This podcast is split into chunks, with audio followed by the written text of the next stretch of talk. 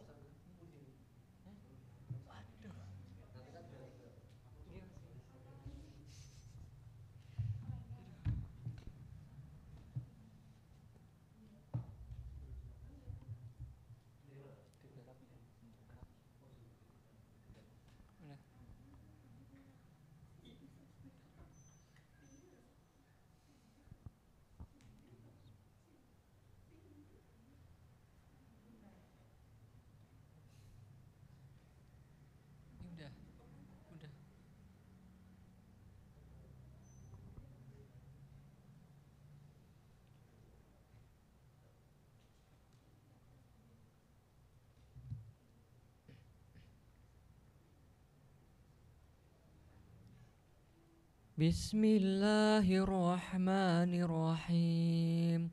ظهر الفساد في البحر والبحر بما كسبت أيدي الناس والبحر بما كسبت أيدي الناس ليذيقهم بعض الذي عملوا بعض الذي عملوا لعلهم يرجعون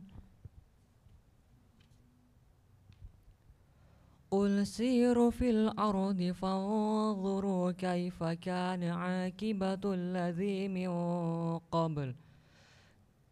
ك ك كان أكثرهم مشركين.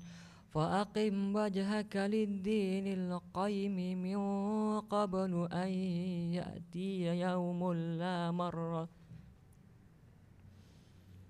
فأقم وجهك للدين القيم من قبل أن يأتي يوم لا مرد له من الله. يومئذ يصدعون. صدق الله العظيم.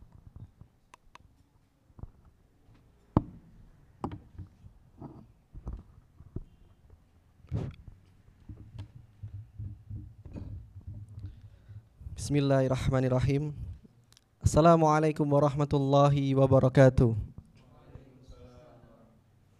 الحمد لله الحمد لله رب العالمين وبه نستعين على أمور الدنيا والدين الصلاة والسلام على أشرف الأنبياء والمرسلين وعلى آله وصحبه أجمعين أشهد أن لا إله إلا الله أشهد أن محمد رسول الله صلى الله عليه وسلم Yang pertama-tama, yang paling utama marilah kita memanjatkan puja dan puji syukur kehadirat Allah Tabaraka wa Ta'ala yang selama ini telah memberikan kita rahmatnya, hidayahnya, inayahnya, segala bentuk kenikmatan dari Allah Azza wa Jalla kepada kita yang di mana di masa pandemi ini kita masih diberikan kesempatan dan kesehatan yang di mana kata Rasulullah SAW ada dua kenikmatan yang kadang kita lalaikan, kita remehkan. Apa itu? Yang pertama adalah nikmat sehat dan nikmat sempat. Dan alhamdulillah teman-teman di sini masih bisa menyempatkan untuk hadir pada majelis kali ini untuk menimba ilmu yang nanti akan disampaikan oleh Ustadz Muhammad Usman uh, LC. Baik, uh, dan yang kedua, salawat serta salam tidak lupa kita curahkan, kita haturkan kepada baginda kita, idola kita, yang di mana beliau adalah suri tauladan bagi diri kita semua sudah tercetuskan di dalam Al-Quran juga walaqad kana lakum fi rasulillahi uswatun hasanah telah ada di dalam diri Rasulullah sallallahu alaihi wasallam suri tauladan bagi diri kita. Siapa Rasulullah itu? Tidak lain tidak bukan yaitu baginda Nabi Muhammad sallallahu alaihi wasallam Baik teman-teman sekalian, di sini saya bersama dengan Ustadz Usman yang nanti akan menyampaikan terkait dengan pembahasan uh, larangan berbuat kerusakan ya. Sebelum itu uh, Indonesia Syiar Network adalah uh, apa namanya komunitas yang bergerak di dalam bidang keagamaan atau keislaman yang bersifat no profit dan uh, volunteer. Bagi jadi bagi teman-teman sekalian yang sekiranya ingin ingin lebih bermanfaat atau berfaedah untuk menjadi orang yang uh, tidak tahu seperti apa yang dilakukan ke depannya, maka bisa join us ke Indonesia Share Network untuk menjadi relawan untuk uh, umat. Dan yang kedua, teman-teman bisa juga uh, beran, berikut berpartisipasi dengan uh, support di nomor rekening 0865625349 BNI Syariah atas nama Putri Cahyani sebagaimana teman-teman ingin bermanfaat jika memang teman-teman tersibukkan oleh waktu yang mungkin pekerjaan atau mungkin kuliah dan lain sebagainya bisa support ISN dengan saya ulangi kembali uh, rekening yang kami haturkan sekarang yaitu 0865625349 BNI Syariah atas nama Putri Cahyani. Baik, di sini saya akan di sini nanti Ustadz akan menyampaikan terkait dengan larangan berbuat kerusakan yang di mana hadis yang akan saya bacakan dari Abu Sa'id Sa'ad bin Sinan Al Khudri radhiyallahu anhu sesungguhnya Rasulullah sallallahu alaihi wasallam bersabda tidak boleh melakukan perbuatan mudarat yang mencelakakan diri sendiri dan orang lain. Hadis Hasan diriwayatkan oleh Ibnu Majah dan Daruqutni serta selainnya dengan sanad yang bersambung juga diriwayatkan oleh Imam Malik dalam Muwatta secara mursal dari Amr bin Yahya dari bapaknya dari Rasulullah SAW dia tidak menyebutkan Abu Sa'ad akan tetapi dia memiliki jalan-jalan yang menguatkan sebagian sebagiannya atas sebagian yang lain. Nah dari itu uh, mungkin kita langsung saja ke pembicara kita Ustadz Usman untuk menyampaikan materi terkait dengan hadis uh, larangan berbuat kerusakan. Monggo silakan Ustadz.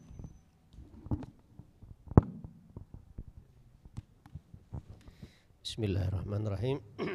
Assalamualaikum warahmatullahi wabarakatuh. Waalaikumsalam warahmatullahi wabarakatuh. Alhamdulillahi kawi sultanuh al-wadihil burhanuh al-mabsuti fi wujudihi karamuhu wa ihsanuh. Allahumma salli wa sallim ala Sayyidina Muhammadin miftahi babi rahmatillah Adada ma'fil milah salatan wa salaman daimaini bidawami mulkillah. Wa ala alihi wa sahbih adada kulli daratin alfa marrah. Amma ba'du ikhwani ikhwati rahimakumullah. Alhamdulillah puji dan syukur kita kepada Allah Subhanahu wa taala yang mana sampai saat ini kita semuanya masih tetap istiqomah dalam ngaji bersama, ngaji bareng bersama Indonesia Share Network Solo.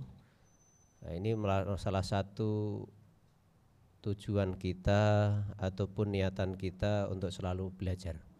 Karena kalau orang itu niatnya belajar tidak ada yang tidak baik, pasti baik. Jadi orang yang kurang belajar biasanya kurang kebaikannya. Apalagi orang yang tidak belajar otomatis tidak ada kebaikan kebaikannya. Mengapa? Orang yang belajar kok uh, pasti baik? Iya. Segala sesuatu itu kalau kita niatkan belajar pasti akan mendapatkan kebaikan. Bahkan akan dimudahkan oleh Allah menuju kebaikan. Seperti halnya yang tercantum dalam hadisnya Rasulullah apa? Uh, man salaka tariqan yaltamisu fihi ilman sahlallahu lahu tariqan ilal jannah. Jadi orang yang menuju suatu jalan untuk menuntut ilmu, maka dia akan dimudahkan untuk masuk surganya Allah. Itu kebaikan yang yang utama. Baik, kita lanjutkan ini sebenarnya sudah lama kita tidak membahas kitab uh, hadis Arba'in Nawawiyah. Kita sudah hampir hampir khatam. Kita sampai di hadis yang ke-32. Sempat off kita tematik itu karena waktu itu juga iya Mas Rizal ya, waktu awal-awal pandemi itu iya, kita ngambilnya tematik. Iya. Tapi tidak melanjutkan dari hadisnya Rasul kita Muhammad. Dalam kitabnya uh, Al-Arba'in Nawawi ya, Fisher, uh, ini kita lanjutkan Al haditsu tsani wa thalathun. Ini hadis yang ke-32 nah, seperti yang di VBM-nya itu An Abi Sa'idin Sa'd bin Malik bin Sinan Al-Hudri radhiyallahu anhu anna Rasulullah sallallahu alaihi wasallam qala la darara wa dirar. Hadisun hasanun rawahu Ibnu Majah wa Daruqutni wa ghairuhuma musnadan wa rawahu Malikun fil Muwatta an Amr bin Yahya an abihi wa an Nabi sallallahu alaihi wasallam mursalan fa asqata Aba Sa'id wa lahu turukun yukawi ba'duha ba'da. Ini yang hadis ke-32 yang diisnadkan dari Abi Sa'id Sa'ad bin Malik bin Sinan Al-Khudri. Biasanya kalau kita melihat riwayat hadis ataupun uh, dari sanad hadisnya Abu Said Al Khudri ya. Kalau di sini Abu Said Al Khudri itu ternyata namanya Said bin uh, Said itu lakopnya karena dia memiliki nama anak Said akhirnya yang namanya itu Sa'ad bin Malik bin Sinan. Kalau kita lihat uh, siapa toh Abu Said Al-Khudri. Ternyata beliau itu putra dari Malik bin Sinan. Malik bin Sinan ini adalah seorang sahabat Rasul yang mana beliau ini termasuk orang atau sahabat yang ikut perang Uhud. Jadi, jadi sahabat Malik bin Sinan ini ikut perang Uhud dan meninggal dunia. Waktu itu putranya yang namanya Sa'ad yang memiliki julukan Abu Said Al-Khudri itu itu masih kecil. Masih kecil. Terus saat perang Uhud Malik bin Sinan ini kan Rasulullah apa berdarah sakta itu di maaf tanggal giginya terus pelipisnya itu sampai kena banyak benturan ataupun banyak luka-luka yang ada lah Malik bin Sinan saat itu adalah orang yang pertama kali apa? Ketika melihat wajahnya Rasulullah dan beberapa anggota tubuhnya Rasulullah itu uh, luka, kalau orang Jawa itu yang membersihkan lukanya Rasulullah itu Malik bin Sinan. Dengan apa? Orang, kalau kita kan kalau membersihkan kan dengan ada yang kain kasa, ada yang pakai betadin. Kalau enggak, kalau zaman sahabat enggak. Apa membersihkannya itu langsung dicucup. Kita ingat kalau orang tua dulu itu kalau kena apa pisau atau apa itu langsung dicucup gitu, langsung dibuang, dicucup langsung dibuang. Lah ini Malik bin Sinan enggak? Ketika lihat uh, dari beberapa anggota badannya Rasulullah berdarah, itu dicecep langsung. Tidak langsung dikeluarkan tadi ditelan. Tapi jangan kita bayangkan darah darah kita cucup terus langsung kita telan. Kalau darahmu ya embuh. Iya toh? Kalau darahnya Rasulullah lain. Darahnya Rasulullah lain. Oh keringat Rasulullah ada baunya wangi. Lain kalau keringat kita ya. Coba seminggu enggak usah mandi. Iya tuh. Eh, kalau kalau antum semuanya pernah ngerasakan musim dingin gitu ya, dua derajat, tiga derajat itu, paling mandi seminggu sekali. Kita merasakan pernah masih waktu di Yaman itu seminggu mandi sekali pas mau jumatan itu saking dinginnya. Kadang-kadang dua kali gitu itu. Seminggu tapi kan gimana? Tetap aja karena musim dinginnya luar biasa. Nah kalau kita berah berkeringat aja sudah apalagi di kita sekarang ini siang panas malam hujan keringat dingin coba pas musim panas tiga hari tidak usah mandi gimana aroma kita? Enggak, jangan mengatakan diri kita apa harumnya. Harum, gitu. Ya. Jangan suudan sama diri sendiri. Ini loh kita kadang-kadang kelirunya di situ. Sama diri sendiri bajunya bajuku aromanya yang positif. Jadi pakai bahasanya positif. Oh, aroma saya ternyata seperti ini. Nanti kalau sudah nikah, lain. ya, Makanya ekon ekon akon ini harus cepat-cepat nikah, biar Siap. merasakan bagaimana oh ternyata seperti ini gitu. Amin. Lah itu di situ disebutkan. Ketika uh, sahabat Malik bin Sinan itu nyucup darah lukanya Rasulullah. Apa yang dikatakan Rasulullah? Subhanallah saat beliau itu melihat darahnya Rasulullah dalam lukanya dicucup oleh sahabat uh, Malik bin Sinan. Waktu itu yang waktu uh, perang Uhud kan darah yang keluar kan dari wajahnya Rasulullah. Karena giginya tanggal kan giginya gigi serinya tanggal. Beliau mengatakan uh, Rasulullah mengatakan mansarahu ayang duro ila ahlil jannah atau mansarahu ayang duro ila man la tamassuhun nar fal yang dur ila Malik bin Sinan.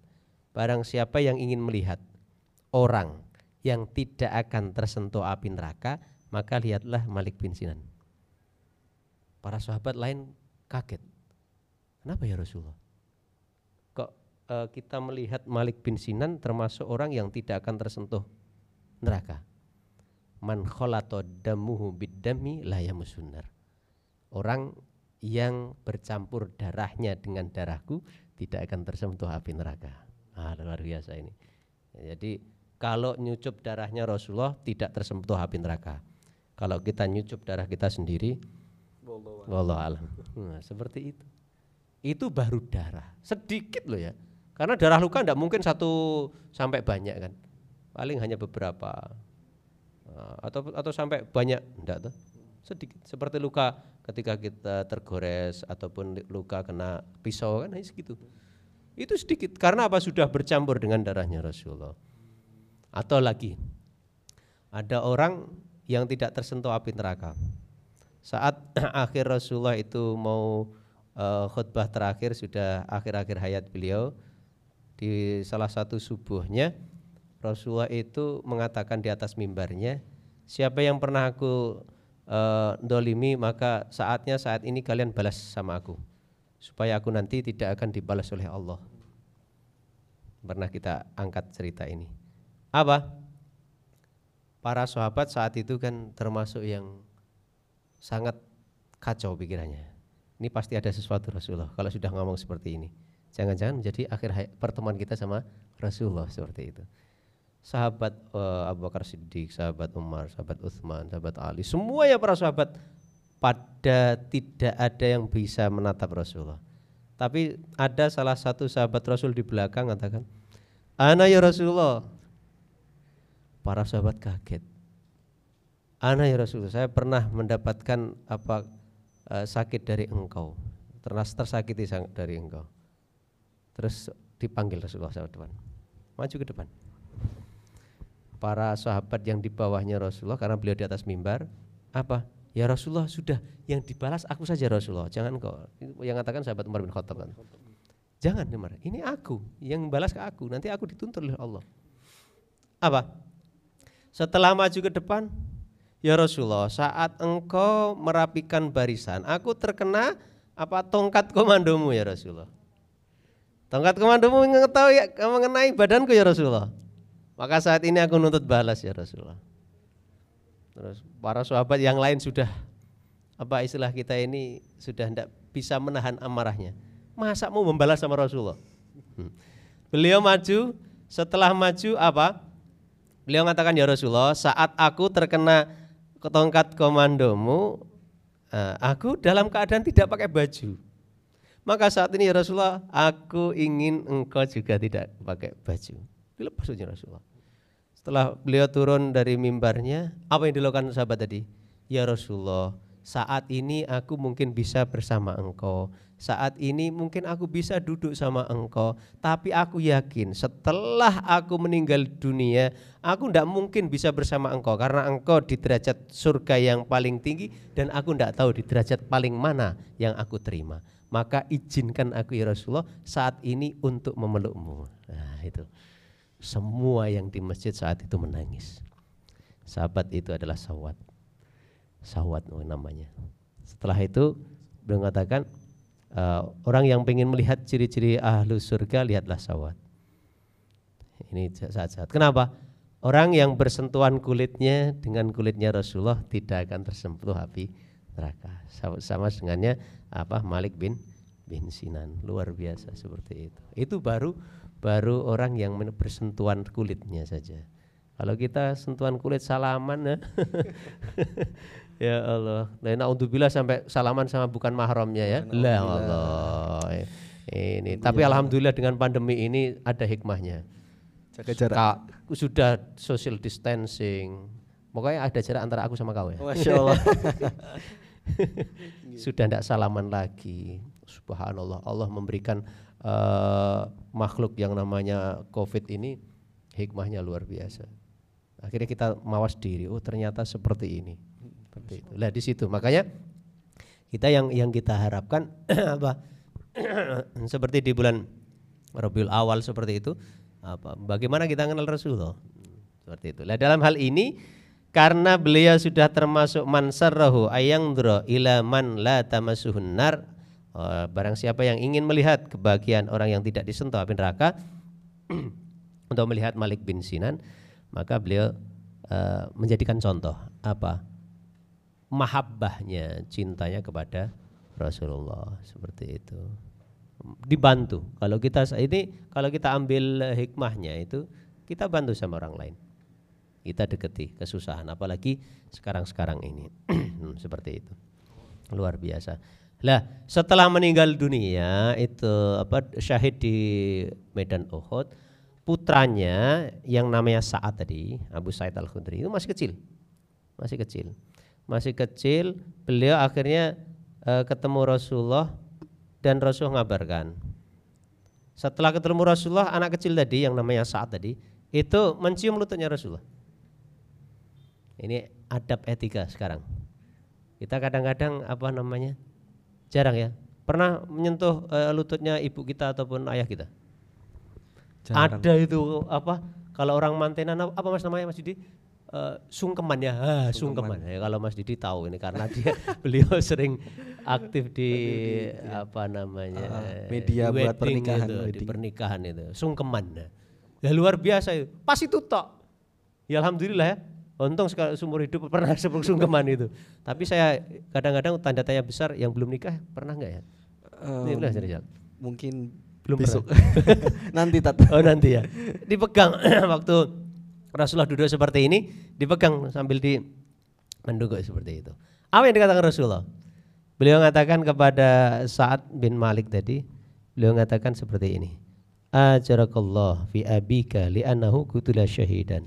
Mudah-mudahan Allah memberikan pahala kepada ayahmu karena beliau dalam keadaan syahid di, di gunung Oh- Uhud seperti itu. Luar biasa. Kalau yang doakan Rasulullah, apa yang terbenak dalam hati kita? Kira-kira ditolak sama Allah enggak? Kalau sudah orang itu didoakan Rasulullah, otomatis pasti dikabulkan oleh Allah. Pasti. Karena yang doa adalah uh, kekasih Allah, Kekasih Allah. kekasih Allah, Nabiullah, Rasul, Rasulullah di situ. Nah, seperti itu. Makanya dekatkan kita sama hati kita Rasulullah. Dan biar enak. Oh, Karena orang yang dekat sama cinta sama Rasulullah itu baru sahabat tadi dari sahabat Rasulullah. Lah kalau duriat Rasul apalagi? Duriatur Rasul itu. Kalau dalam ayatnya Innama yuridullahu liyudhiba ankum murjiza ahlal bait wa yutahhirukum tathira. Ahlul baitnya Rasul apalagi karena di dalam eh, diri beliau pribadi beliau ngalir darah Rasul Rasulullah sallallahu alaihi wasallam luar biasa. Nah, seperti itu. Dan kalau kita lihat ayahnya seorang pejuang Malik bin Sinan lah saat Al Khudri ini Abu Said Al Khudri ini juga termasuk pejuang. Pejuang betul. Beliau pernah ikut kira-kira 12 peperangan bersama Rasulullah. Masya Allah 12 Tat. Nah, karena ayahnya juga panglima kan. Ayahnya panglima, ayahnya eh, nurun ke anaknya. Nah, seperti itu. Dan juga yang pertama kali yang beliau eh, alami itu adalah perang Khandaq. Khandaq kayak seperti itu, luar biasa. Maka kita ini tidak ada ruginya ya. Tidak ada ruginya kalau kita ini banyak belajar sirah. Kalau hadis di situ pasti dibahas tentang sejarahnya para sahabat. Eh, Bagaimana beliau itu cintanya sama Rasulullah, terus eh, khidmahnya. Bagaimana dia menjadi pelayannya Rasulullah, membantu Rasulullah bukan cuma harta, nyawa pun di Taruhkan ditaruhkan sudah. Solar. Tapi kan jaminannya apa? surga. Surga. Maka dari itu. Ya. Kita salah satu itulah. Di situ disebutkan apa? Uh, anak Rasulullah sallallahu alaihi wasallam Rasulullah itu bersabda la darara. Apa? Janganlah kalian itu membuat kerusakan pada diri sendiri dan kerusakan kepada orang lain. Nah, ini menunjukkan apa? Kalau dalam hadis ini ini warning ataupun peringatan bagi kita. Bagi kita sendiri, jangan bikin rusak, jangan bikin rusak badannya, jangan bikin rusak kesehatannya, jangan bikin rusak akal pikirannya. Kalau kita bicara masalah pribadi, ada salah satu ungkapan, mungkin bisa antum catat ya. Apabila tindakan Anda benar, Anda sukses. Saya ulangi Apabila tindakan Anda benar, Anda sukses. Apabila pikiran Anda benar, Anda bahagia. Saya lagi, ya. dicat mas, nanti buat yeah. status.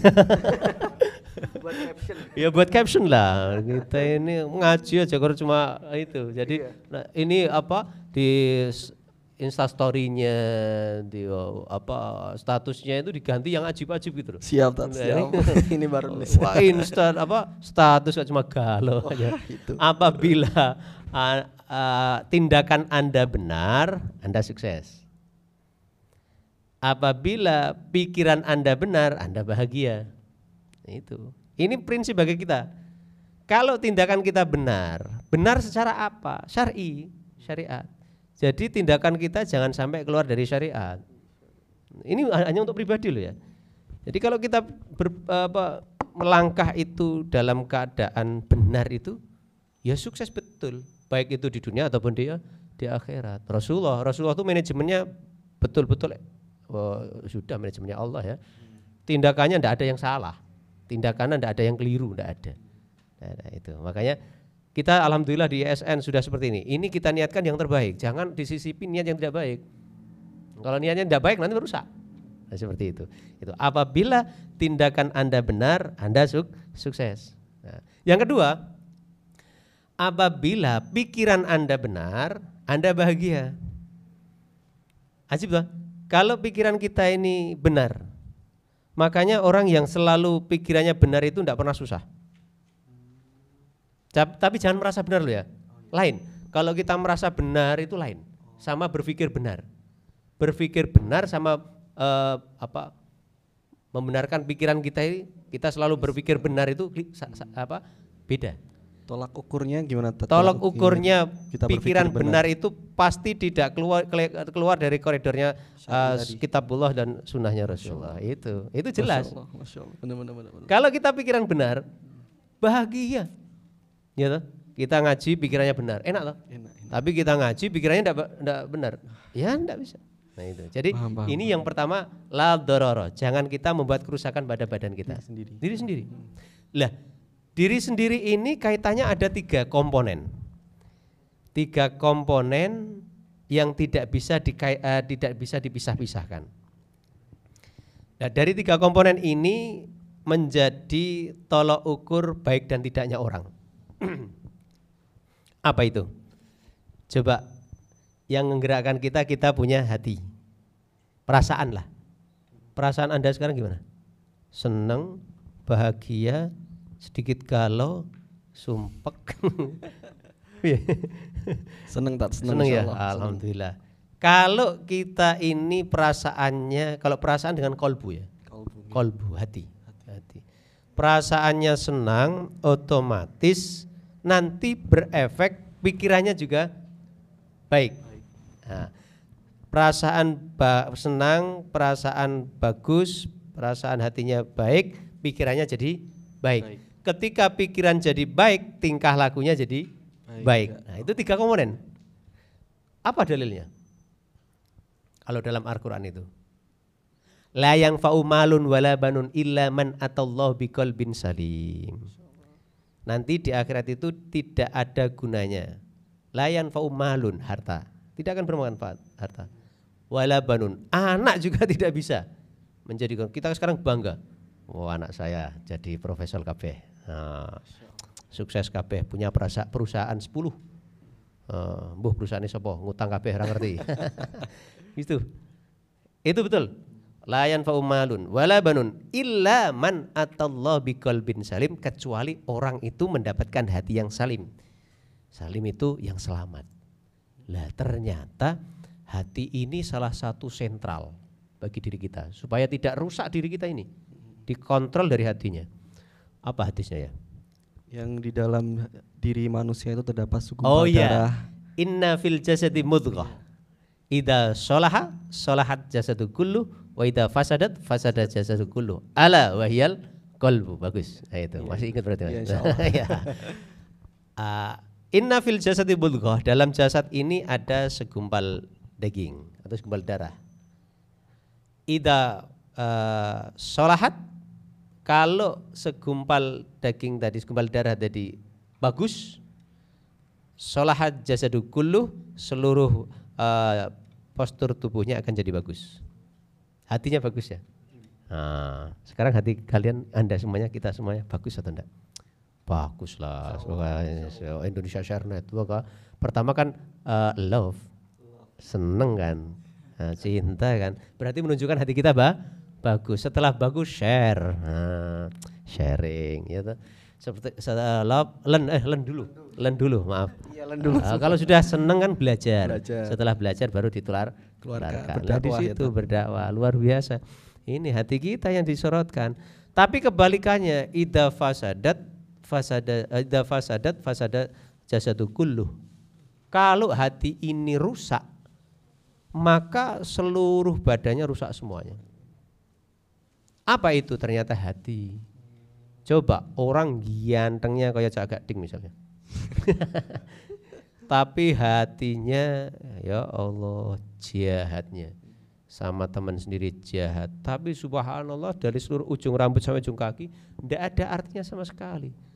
Sudah ngelihat apa? Ngelihat sendalnya aja masya Allah ini orang. Ya kan? Tapi kalau hatinya bagus dari ujung rambut sampai ujung kakinya lihat sandalnya masya Allah ini sandalnya orang yang ba baik. Makanya seperti apa ada sahabat Rasul senengannya itu kalau sendalnya Rasulullah itu ditaruh beliau yang gendong yang rawat sendalnya yang rawat alas kakinya Rasulullah tapi sendalnya Rasulullah yang punya hati luar biasa ya Iya. Ah, siapa beliau Aduh kurang tahu. Tat. kurang tahu ya Bilang pernah nggak sandal kita ini digendong sama orang yang kita nah? dibawa bawa pergi. Ah, ini sendalnya Rasulullah yang ngerawat adalah sahabat Abdullah bin Mas'ud radhiyallahu anhu. Ah, Iya. Oh, iya iya iya. Tapi ini sendalnya Rasulullah. Sendalnya Rasulullah sudah pernah sampai bertemu dengan A- Allah ke Sidratul Muntaha. Lain sendal kita mau naik ke berapa? Lantai 10. Kadang nggak nyampe. Kadang-kadang dapat dibawa ke masjid sendal kita karena saking bagusnya takut hilang. Hilang. Yang dibawa ke masjidnya hanya apa? Sendal yang jepit. Sendal jepit swallow. Nah, ini. Lah itu loh. Itu hatinya ternyata hatinya. Karena hati Rasulullah itu sangat sempurna dan sangat istimewa akhirnya eh, di langit dan di bumi pun menjadi isti istimewa. Itu satu. Makanya ini tadi prinsip kita. Jangan sampai kita membuat kerusakan di hati kita ataupun di badan kita. Kalau secara dohir gini. Secara dohir kerusakan bagi badan. Makanan minuman yang tidak layak diminum yang tidak bisa dikonsumsi terus untuk nutrisi juga bagus. Ya udah tidak usah dimakan. Khususnya makanan yang subahat atau makanan yang haram. Iya. Ada air mineral bagus ada air teh bagus kopi ada susu ada madu ada. Lo kok minum minuman yang namanya whisky brandy pil koplo pil cekek. Kenapa seperti itu? Kan itu sudah ndak apa Nggak menyehatkan ya. ndak ndak sudah nggak perhatian sama diri sendiri mau merusak kan Iya. Oh, Padahal Rasulullah mengatakan la dororo, jangan kalian buat kerusakan pada diri sendiri kan. Coba orang yang minum minuman keras, apa? Sudah kena maaf-maaf penyakit dalam, internis semuanya, lambungnya yang pecah, naudzubillah meninggal dunia dalam keadaan minum minuman keras. Apa yang dia nikmati? Maksudnya apa? Kita ini harus merawat diri sendiri, baik dari segi makanan juga. Ada makanan yang enak. Hmm, apa makanan kesukaan Rasulullah apa? Apa Ustaz? Kira-kira apa Ustaz? Makanan kesukaan Rasulullah. Madu dan kurma. Bukan. Itu Atau- makanan atau buah? oh. makanan kesukaan Rasulullah. Apa? Daging kambing dat. Kambing ya. Iya, kambing. Jadi makan kesukaan Rasulullah daging kambing. Bah, kambing kan bagus. Iya. Nah di Solo ada yang namanya kambing balap. Dimakan. Tahu kambing balap ya? kambing. Allah. Ya kambing asli lah. Iya. Maaf maaf ikhwan semuanya kambing balap kalau di Solo itu namanya rica-rica guguk itu. Oh, Nah, alah, itu kambing iya, iya. balap. Oh. Kambing balap, kambing KW gitu. balap. Istilah mereka. Itu. Ada daging sapi. Ada daging yang enak-enak. Enggak usah yang diharamkan Allah. Eh, apa namanya babinya enggak usah. Hal-hal yang subahat enggak usah itu seperti itu. Itu merawat supaya tidak rusak di diri sendiri.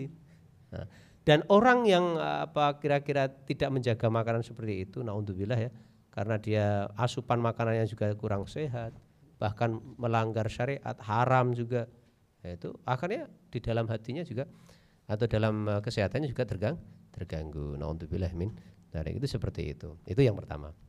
Terus yang kedua, walad dororo, walad diror maaf. Dan jangan kita ini apa, membuat kerusakan bagi orang lain. Ibarat kalau bagi diri sendiri saja tidak boleh merusak, maka orang lain itu cerminan diri sendiri. Kalau kita mencintai diri sendiri, maka orang lain harus kita cintai seperti kita diri sendiri. Jangan sampai. Kalau kita ini merawat diri sendiri, maka usahakan orang lain juga dirawat. Seperti itu. Kalau sudah suami istri lain nanti.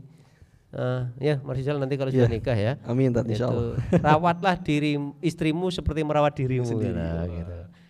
Jadi kalau antum akhwat semuanya kalau sudah punya suami rawatlah suamimu seperti kalian merawat dirimu. Eh, dikasih facial ya, dikasih lipstick gitu. Dikasih eyeshadow ya. Iya, Kasih maskara. Lah kalau suamiku maksud kita kasih eyeshadow bukan. Maksudnya itu dirawat bagaimana? Dia tetap suami yang ter terganteng, tercant apa? Tercakep. Wis, teridola lah. Bos. Jangan salah, jangan salah. Suamiku adalah ido lagu. Suamiku sema Semangatku. Eh, ini orang-orang di dua bawah belakang truk itu loh. Bojomu semangatku. Iya, ini sering rusak banget. hatinya. Sering banget itu. Eh, saya cuma baca saja itu memang ya, tapi betul ini lah ini akhir-akhir zaman seperti ini merusak orang lain kan merusak orang lain sama suaminya sendiri ndak ngasih teh tapi sama orang lain masya Allah karena misalnya maaf maaf karena dia bawahannya atau dia atasannya dikasih pelayanan ya keliru Keliru. Kalau sama atasannya itu ngasih eh, makanan minuman yang lebih ya suaminya harus lebih. Kalau s- eh, ngasih ke atasannya karena dia ini apa mungkin karena dia profesinya apa apa itu di teh ya suaminya dikasih kopi susu. Ngasih ke atasannya susu ngasih ke suaminya air putih. Piye iki? Merusak hati kecemburuan sosial. Khawatirnya nanti suaminya nikah Lagi. lagi. Alhamdulillah Alhamdulillah bagi kita. oh, alhamdulillah bagi ikhwannya, bagi akhwatnya. Ya Allah, kok bisa seperti ini ya? Bukan seperti itu, itu merawat. Merawat. Merawat. Ibaratkan orang lain itu seperti kita. Kalau kita ini dicuit, diciwit, apa dicubit itu sakit, ya enggak usah nyubit lah. Seperti itu. Kalau kita ini eh, enak sebenarnya itu. Iya. Resepnya Rasulullah seperti ini enak. Kenapa? Ibaratkan orang lain itu seperti diri kita sendiri. Kalau kita ini dicaci maki tidak senang, ya jangan caci maki. Kalau kita ini diumpat-umpat tidak enak, ya jangan ngumpat. Sebenarnya kan tolak ukur kita sendiri. ya. Iya. Nah, kalau kita ini ditendang kok sakit, ya jangan nendang. Kalau kita ini senang disanjung hati-hati. Masalah sanjungan hati-hati. ini. Penyakit hati ya. Eh, Orang-orang orang-orang hancur dulu itu karena satu, sombong. Hancurnya orang terdahulu itu hanya tiga hal, sombong. Sombong itu apa? Ibaratnya kalau sombong iblis. Menolak kebenaran ya. Tat. Iya, sombong ini. Lah hancur iblis ini. Dulu di surga akhirnya tidak bisa kembali ke surga lagi. Ada satu sombongan. Yang kedua eh, apa? Rakus. Ini ini yang men- menghancurkan orang. Di mana pun orang itu rakus akan hancur. Siapa contohnya? Firaun. Fir'aun rakus. Fir'aun itu seorang raja. Tidak ada orang yang tidak kenal sama Fir'aun. Karena beliau seorang Raja. raja. Tapi terkenalnya seorang rajanya atau seorang kedolimannya? Kedoliman. Lah, karena dia membuat kerusakan bagi orang lain. Iya, benar. Raja, Fir'aun raja. Apa ada raja tidak terkenal? Ya tetap terkenal di seluruh dunia. Dunia. Bukan cuma di Mesir saja, Fir'aun kan di Mesir. Tapi seluruh dunia kenal enggak? Kenal. Kenal. Cuma subhanallah setelah meninggalnya atau setelah eh, ditenggelamkan oleh Allah itu ternyata yang terkenal bukan rajanya tapi malah Sifat kedolimannya. sifat kedolimannya. Makanya lador, ladiror. Jangan membuat kerusakan bagi orang lain. Fir'aun membuat kerusakan. Ada seorang bayi lahir laki-laki dibunuh. Ya toh? Iya. Buat apa? Karena takut disa, disayangi. Allah itu kalau sudah mau memberikan salah satu ujian, apa yang dia dapat? Ada bayi yang dialirkan ke Iya. sungai, malah menda, Istrinya, di, diambil istrinya. dididik di di kerajaan oleh istrinya, namanya Siti A, Asia. Akhirnya, subhanallah, siapa yang menghancurkan uh, Firaun? Anak angkatnya anak sendiri. angkatnya sendiri. Kenapa anak angkatnya sendiri? Karena memiliki tauhidillah, tauhid kepada Al- Allah. Dari situ pegang teguhnya sama Allah. Kalau kita ibaratkan gini, kalau kita semuanya sekarang kan ada orang yang memberi kita semuanya, kekayaan diberi, jabatan dikasih, terus harta dikasih, rumah dikasih, kendaraan dikasih. Masya Allah ya, orang ini khair apa enggak? Bagus apa enggak? Bagus. Tapi enggak punya tauhid, enggak punya keimanan kepada Allah. Ada orang enggak punya apa-apa. Enggak punya rumah, enggak punya harta, enggak punya saudara, ngasih tahu kepada kita. Itu orang yang ngasih kau itu adalah orang-orang yang dolim. Percaya enggak kita? Kira-kira kita nurut sama orang yang ngasih tadi atau nurut sama orang yang tidak punya tadi? Secara logika, Kalau logika ya yang punya. yang punya ya. Punya. Seperti halnya Firaun. Dulu orang nurut sama Nabi Musa atau nurut sama Firaun? Dulu Iya. Firaun. Lah itu. Padahal hakikat kebenarannya adalah di Musa. Nabi Musa alaihissalam. Nah, di situ. Lah sekarang sudah terjadi. Kalau sudah mau apa namanya ya? Ini semuanya ayo nanti tak bangunkan, ayo nanti tak kasih ya. Oh. Hancurnya di situ. Oh, paham, ya, paham, paham. Hancurnya di situ. Iya. Karena ikatannya ikat dohiriyah. Akhirnya. Ikatannya adalah hanya yang tampak Sesuatu yang kelihatan yang ya. kelihatan saja. Imannya tergadaikan, imannya terjual. Ini seperti itu. Ya, jangan sampai nanti bentengnya di di kita semuanya. Maka dari itu, ikhwan semuanya, yang kedua ini cloud diror jangan membuat kerusakan bagi orang lain. Ibaratnya kita, kalau kita dirusak kan juga tidak enak. Khususnya mohon maaf bagi ikhwan-ikhwan kita yang di luar yang sedang sedang live di sini apa eh, janganlah kita ini kalau orang yang sudah bagus punya ikatan suami istri bagus jangan dirusak jangan dirusak ini perbuatan setan Eh, apa asyaitonu yuhibbul fahsya wal baghdha syaitan itu setan itu senang dengan fahsya sesuatu yang rusak wal baghdha dengan bercerai-berai itu tugasnya setan itu jadi oh, ketika ada kedamaian yang bagus kok dirusak berarti dia memiliki sifat syaitan syaitonia seperti itu. Hati-hati. Hati-hati. Lah supaya tidak timbul di dalam dari kita ini merusak orang lain dan merusak diri sendiri, lawanlah setan itu. Dengan apa? Pegang teguh dengan Al-Qur'an, As-Sunnah, para salaf itu. Ada tiga hal.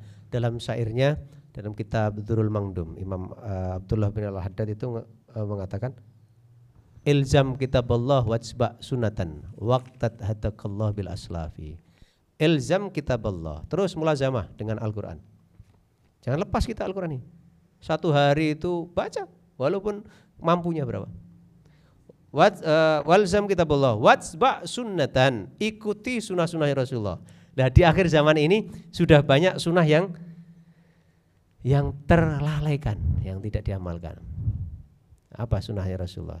Eh, Qobliyah, Ba'diyah sudah banyak yang jarang.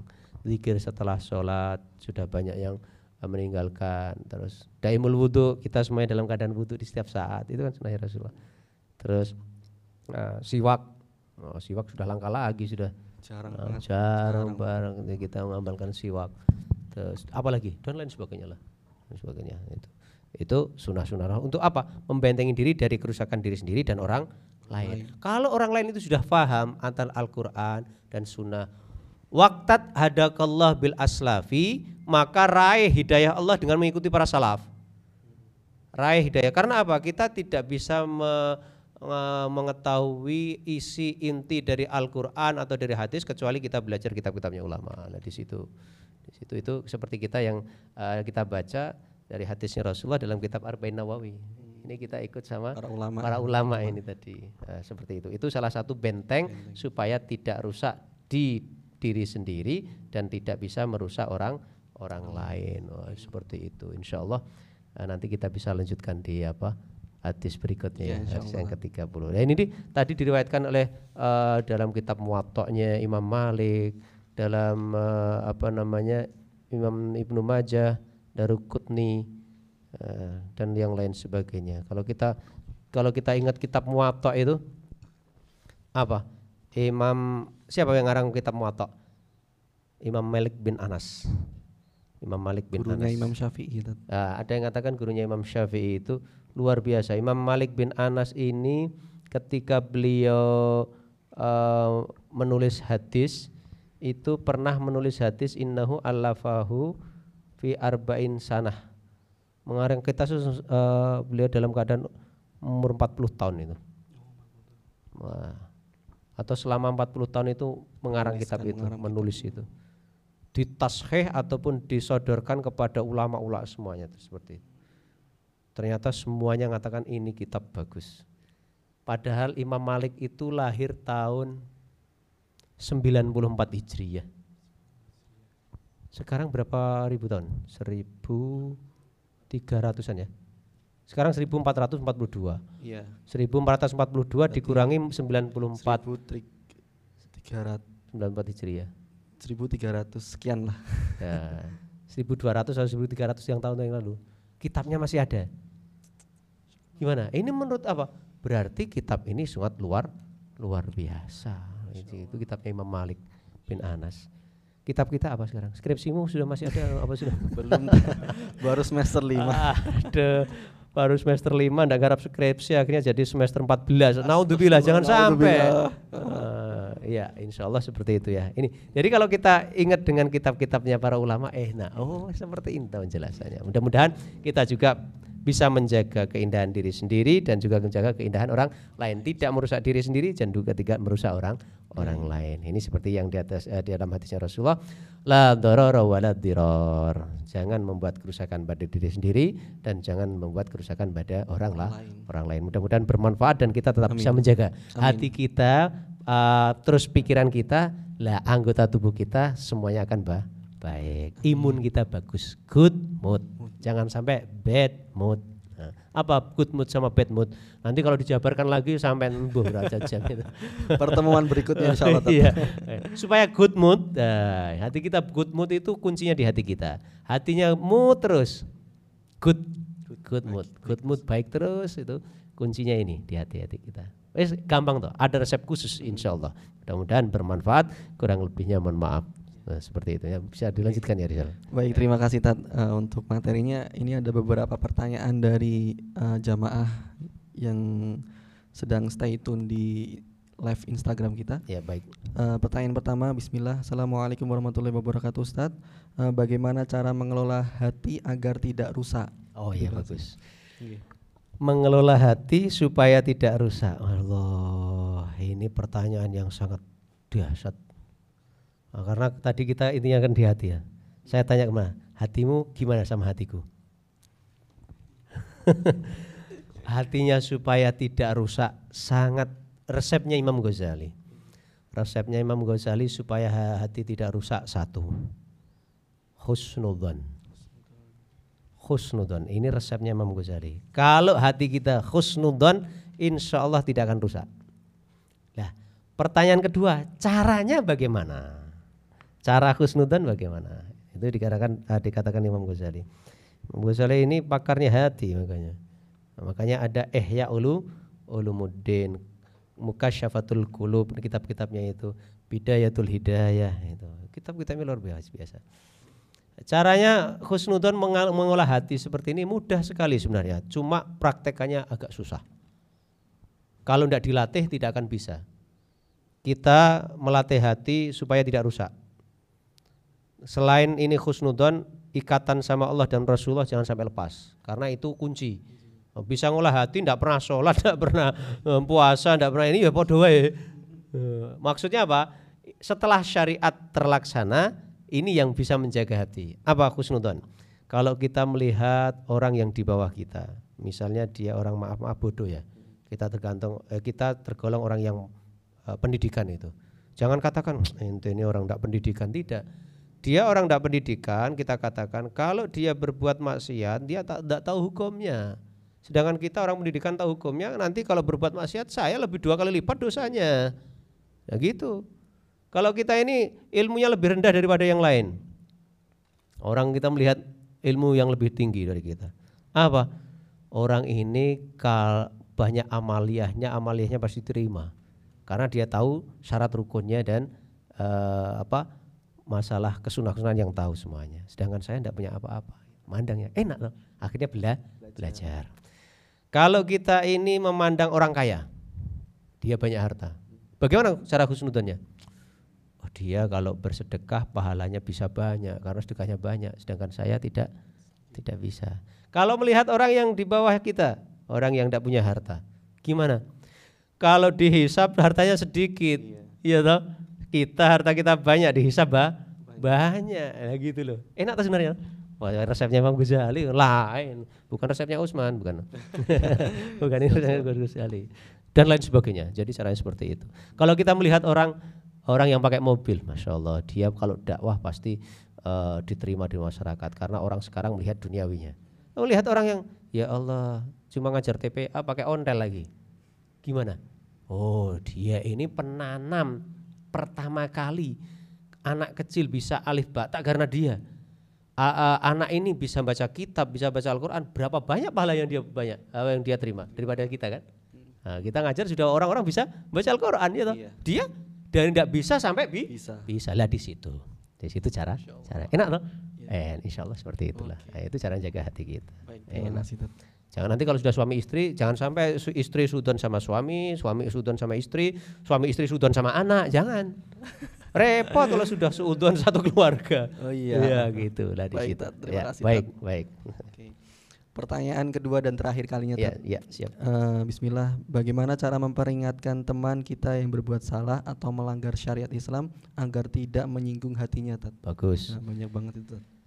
Um, uh, Afan, untuk akhir zaman ini banyak yang keluar dari syariat ini. Cara mengingatkannya bagaimana? Pertama, angzilin nas manazilahum. Uh, dakwailah orang itu sesuai kemampuan kita, sesuai dengan pemahaman dia jangan sampai ketika dia melanggar syarat, oh, haram ini, masuk neraka.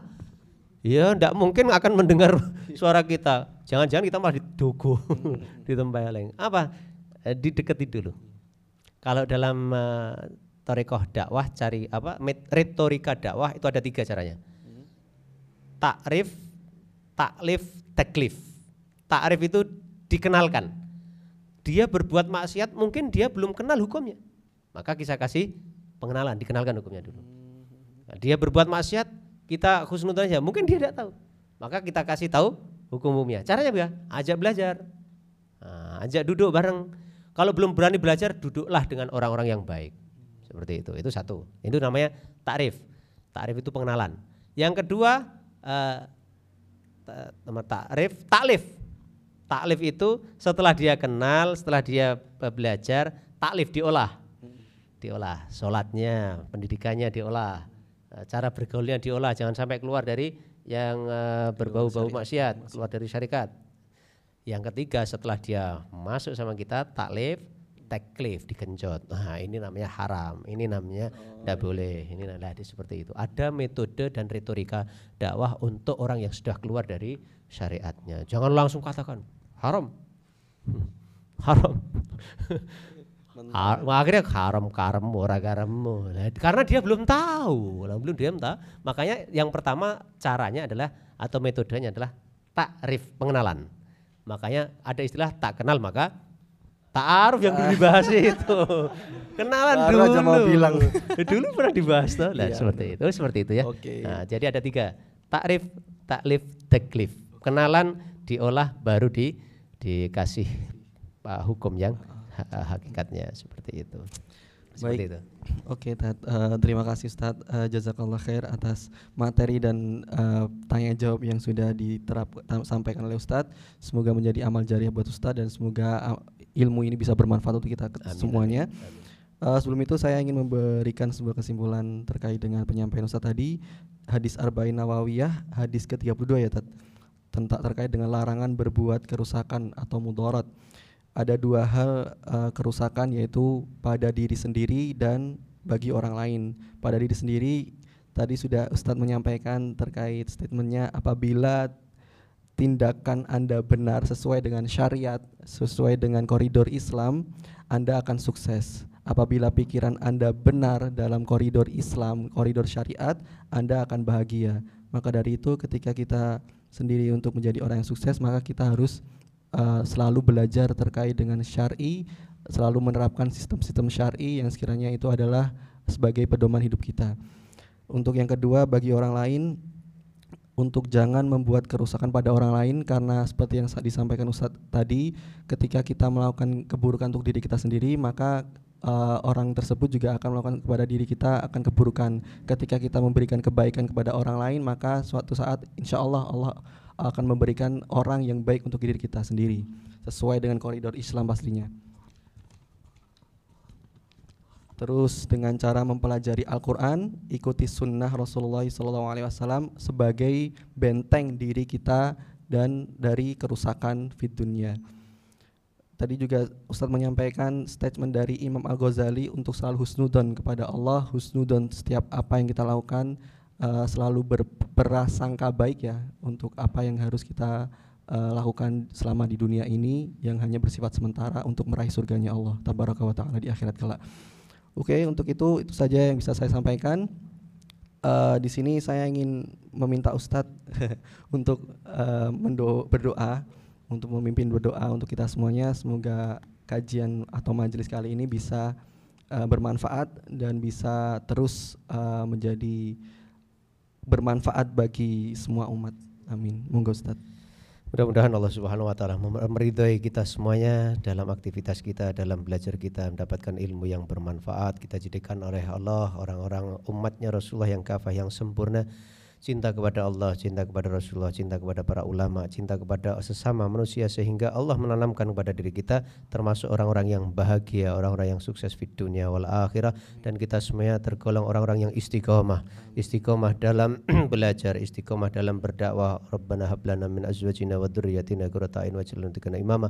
Rabbana dhalamna anfusana wa illam taghfir lana wa tarhamna lanakunanna minal khasirin. Rabbana atina fid dunya hasanah wa fil akhirati hasanah wa qina adzabannar. Wa sallallahu ala sayyidina Muhammadin nabiyil ummi wa ala alihi wasallam. Subhana rabbika rabbil izzati amma yasifun wa salamun alal mursalin walhamdulillahi rabbil alamin. Sirul Fatihah. أعوذ بالله من الشيطان الرجيم بسم الله الرحمن الرحيم الحمد لله رب العالمين الرحمن الرحيم مالك يوم الدين إياك نعبد وإياك نستعين اهدنا الصراط المستقيم صراط الذين أنعمت عليهم غير المغضوب عليهم ولا الضالين آمين Baik, terima kasih Ustadz untuk doanya. Untuk teman-teman sekalian, jangan lupa stay tune terus Instagram kami isn underscore solo terkait dengan ngaji on Sunday yang nanti akan kita eh, terapkan kegiatan tersebut eh, pada 29 November 2020. Semoga teman-teman bisa stay tune mengikuti secara online ataupun offline. Terima kasih. Sebelum itu mari kita tutup doa dengan doa eh, penutup majelis. Subhanakallahumma wa bihamdika asyhadu an la ilaha illa anta astaghfiruka wa atubu ilaik. Nun wal qalami wa ma yasturun. Jazakumullah khairan katsira. Bila ada salah kata datangnya dari saya, bila ada kebenaran datangnya dari Allah tabaraka wa taala. Wassalamualaikum warahmatullahi wabarakatuh.